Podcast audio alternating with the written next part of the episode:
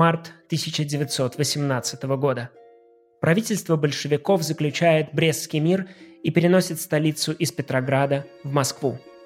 В Париже поэт Гийом Аполлинер просит своего друга, художника Пабло Пикассо, быть свидетелем на его свадьбе.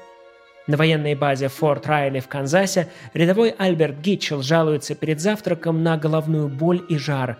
К полудню с такими же симптомами обращается в санчасть более ста его сослуживцев. В США начинается эпидемия испанки. И в эти же дни – в марте 1918 в Нью-Йорке выходит очередной номер литературного журнала Little Review. На фиолетовой обложке, помимо названия только слоган, журнал искусств, который не идет на компромисс с общественным вкусом. И лаконичная надпись внизу. Улис Джеймса Джойса. Меня зовут Армен Захарян, с вами литературный канал Армена Федор – и сегодня мы начинаем читать и обсуждать Улиса. Или упорную попытку вывалить Вселенную в грязи, искаженное викторианство, торжество мерзости и скверны там, где потерпели неудачу, сладость и свет. Как эмоционально высказался о нем английский писатель Эдвард Морган Форстер. Итак, первая глава Улиса. Телемак. Собственно, именно она была опубликована в том самом мартовском номере Little Review с фиолетовой обложкой. И это стало первым официальным пришествием Улисса в мир. Ему, правда, не было суждено дойти до конца, потому что на 13-м эпизоде вмешалось Нью-Йоркское общество по искоренению порока, обвинило издателей в публикации непристойного контента и непреложное решение суда остановило журнальную жизнь Улиса. А потому три года спустя вместо очередной главы в Little Review выйдет статья под заголовком «Улис в суде». Но все это будет позже, а сейчас, в марте 1918-го, сановитый жирный бык Маллиган возник из лестничного проема, неся в руках чашку с пеной, на которой накрест лежали зеркальце и бритва. В нулевом эпизоде я уже упоминал, что чаще буду приводить цитаты из русского Улиса, однако иногда мы будем обращаться и к тексту оригинала. И знаменитая первая строчка романа – это как раз такой случай, потому что в ее английском регистре сразу заметна фирменная звукопись Джойса, о которой мы будем часто говорить.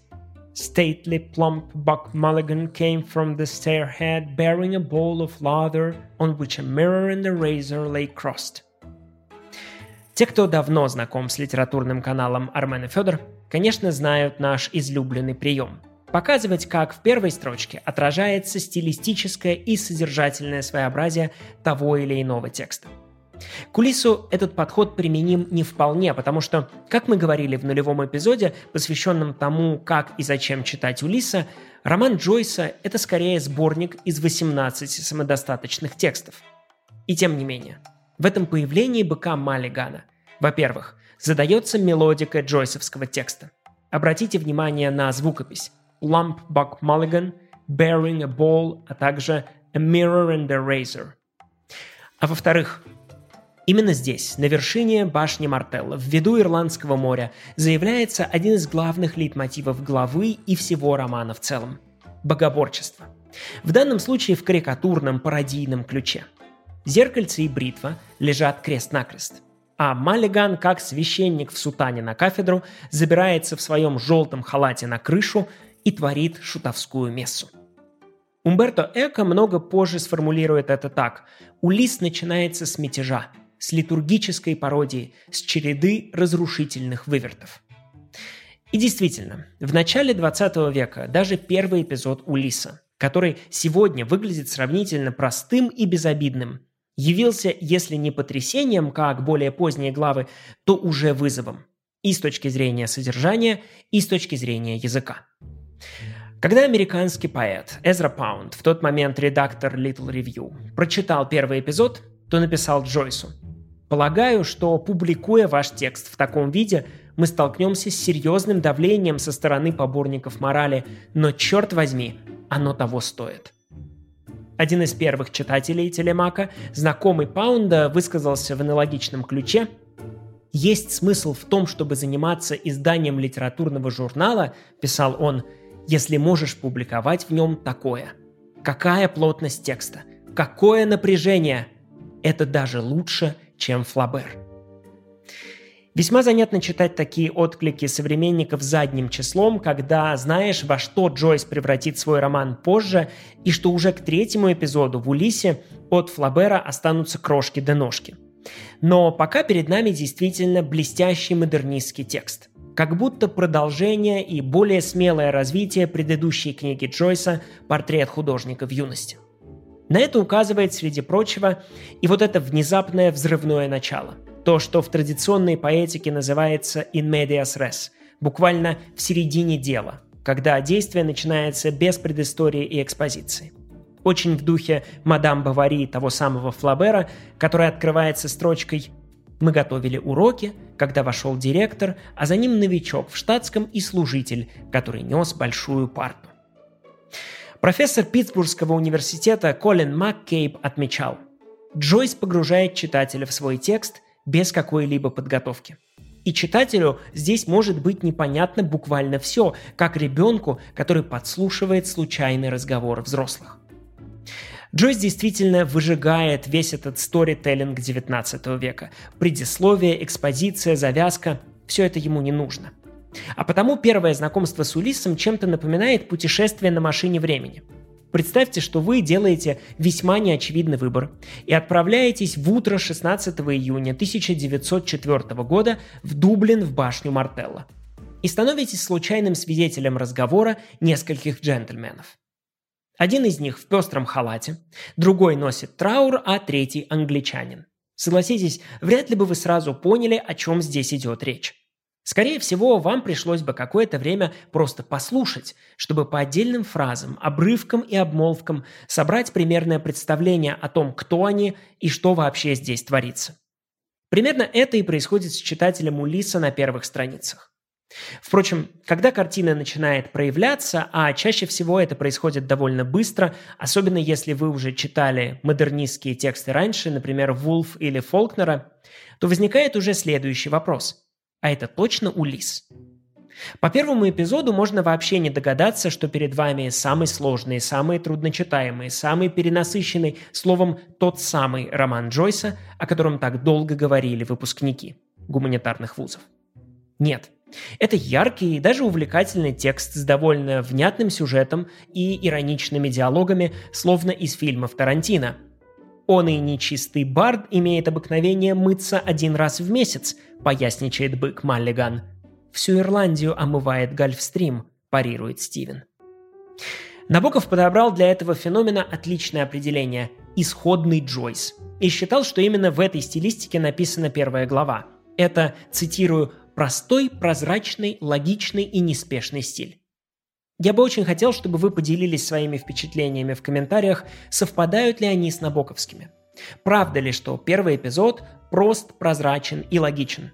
Или лично вам он показался иным? Как бы то ни было, но проницательный читатель должен иметь в виду два обстоятельства. Во-первых, на конкурсе самых читаемых глав, самых нечитаемых книг открывающий эпизод Улиса неизменно занимает первое место – а во-вторых, уже здесь есть многие любопытные стилистические приемы, которые Джойс в дальнейшем будет развивать и усложнять. Просто пока их присутствие несколько ограничено. Одна из главных стилистических особенностей первого эпизода – это не собственно прямая речь. Это прием, когда фрагмент текста, передающий мысли и чувства одного из героев, не выделяется из авторской речи, не маркируется, а вплетается в общую ткань текста. Давайте взглянем на один из характерных примеров такого смешения. Вот к завтракающим в башне Мартелла джентльменам заходит старушка, и они покупают у нее молоко. Эта сцена описана так. Он смотрел, как она наливает в мерку, а оттуда в кувшин густое белое молоко. Не свое. Старые сморщенные груди. Она налила еще мерку с избытком. В подавляющем большинстве литературных текстов до, да и после Джойса – эта фраза выглядела бы несколько иначе. Он смотрел, как она наливает в мерку, а оттуда в кувшин густое белое молоко. «Не свое», – подумал Стивен. Старые сморщенные груди. Она налила еще мерку с избытком. Это уточнение, это атрибутирование необходимо тогда, когда писатель хочет, чтобы читатель правильно его понял. Однако не случайно корреспондент одной английской газеты под очаровательным псевдонимом Арамис вскоре после публикации Улиса возмущенно писал «В этой книге есть целые главы без каких-либо указаний на то, что на самом деле хотел сказать автор». Да уж, вот что Джойсу совершенно не интересно, так это объяснять, что же он хотел сказать, раздавать указания и давать объяснения. Джойс требует, чтобы читатель его разгадывал, а потому он так часто отказывается от всякой маркировки. Собственно, именно в этом он наследует Флаберу. Мы говорили об их родственной связи в выпуске об авторах-предшественниках Джойса, ибо Флабер был первым, кто начал широко использовать этот прием в своей прозе. Пусть, конечно, не так радикально, как это делает Джойс. Тем не менее, первом эпизоде Джойс только разогревается, и пока таких ситуаций, где читатель сам должен отделять внутреннюю речь от авторской, сравнительно мало. Любопытно, однако, что существуют упрощенные, берем это слово в кавычки, редакции Улиса, где авторская и внутренняя речи героев маркированы разными цветами. Например, такой текст можно найти на сайте Колумбийского университета, и там фраза, которую мы только что обсудили, выглядит вот так – Авторская речь отмечена черным цветом. Он смотрел, как она наливает в мерку, а оттуда в кувшин густое белое молоко. Дальше зеленым цветом маркированы мысли Стивена. Не свое. Старые сморщенные груди. И снова черным авторская речь. Она налила еще мерку с избытком. Однако, как мы уже сказали, в дальнейшем текст Джойса будет только усложняться. Это будет происходить нелинейно, и, скажем, 16 эпизод читать куда легче, чем 15, но общая тенденция будет идти на усложнение. И если для первого эпизода Колумбийскому университету понадобилось всего два фломастера, то, например, чтобы маркировать многоголосие 10 главы, они используют уже 6. Так что у нас будет еще очень много поводов поговорить о стилистике Джойса, и по ходу проекта мы, скорее всего, будем с каждым разом все больше внимания уделять форме, потому что именно в таком ключе развивается сам роман. Формы в нем будет становиться все больше, и в какой-то момент произойдет тот переход, который мы обсуждали в нулевом эпизоде, и слово станет плотью, то есть форма содержанием. Наконец, что касается идейной проблематики первого эпизода, то здесь возникает интересный парадокс. Первый эпизод, пожалуй, самый простой в романе, но говорить о нем очень сложно. Дело в том, что один из главных приемов Улиса – это пауза, задержка информации. Джойс очень часто говорит «А», но пропускает «Б», а потом внезапно выплевывает его посреди строки где-нибудь через 300 страниц – и первый эпизод в этом смысле одно продолжительное а до известной степени даже не первая глава, а пролог к роману. Зарисовка, где Джойс развешивает по стенам десяток ружей, ни одно из которых сейчас не выстрелит. Зато потом он будет палить из них по читателю на протяжении всей книги. Во-первых, мы знакомимся здесь с одним из главных героев Улиса – молодым поэтом Стивеном Дедалом – альтер-эго самого автора, персонаж, который перекочевал сюда из предыдущего романа Джойса «Портрет художника в юности». Юный Стивен, разумеется, ассоциируется с Телемаком, сыном Одиссея. В переписке Джойса и Эзры Паунда Паунд так его и называет Стивен Телемак или Телемак Дедал через черточку. Само это положение уже задает одну из главных тем романа – отцеискательство. В этом смысле заход именно с Телемахиды так, как правило, называют первые три главы, где Стивен является центральным персонажем. Это отражение гомеровской Одиссеи. Все знают, что «Одиссея» — это поэма о том, как хитроумный Одиссей 10 лет возвращается домой после Троянской войны. Однако здесь уместно напомнить, чем Одиссея открывается. Рассказ о странстве отца начинается со странствия сына. Молодой телемак отправляется в Пилос и Спарту, чтобы разузнать о своем отце – так что в этом смысле Джойс отыгрывает гомеровский план довольно точно и начинает рассказ о странстве Одиссея, своего главного героя Леопольда Блума, со странствия Телемака Стивена Дедала. Обратите внимание, что к этой же проблематике отсылает и шекспировский вопрос. Еще одно ружье, которое подвешивает бык Маллиган, когда говорит «Стивен с помощью алгебры доказывает, что Шекспир – призрак собственного отца». И это как раз классический пример задержки информации, потому что выстрелит это ружье, я бы даже сказал, пушка страшная, только в девятом эпизоде. Вторая тема – это уже упоминавшееся выше богоборчество. Причем обратите внимание на один из основных художественных приемов, который Джойс использует в этом эпизоде – контраст. Два главных героя этой главы будто бы отражаются друг в друге, как в том самом треснувшем зеркале служанки, символе ирландского искусства. С одной стороны, пародийно-шутовской карнавал быка Маллигана, который открывает главу тем, что в халате вместо сутаны на крыше башни Мартелла творит пародию на католическую мессу, а закрывает омовением в водах Дублинского залива. Просто ходячая карикатура. А с другой – искренний, горячий протест Стивена Дедала.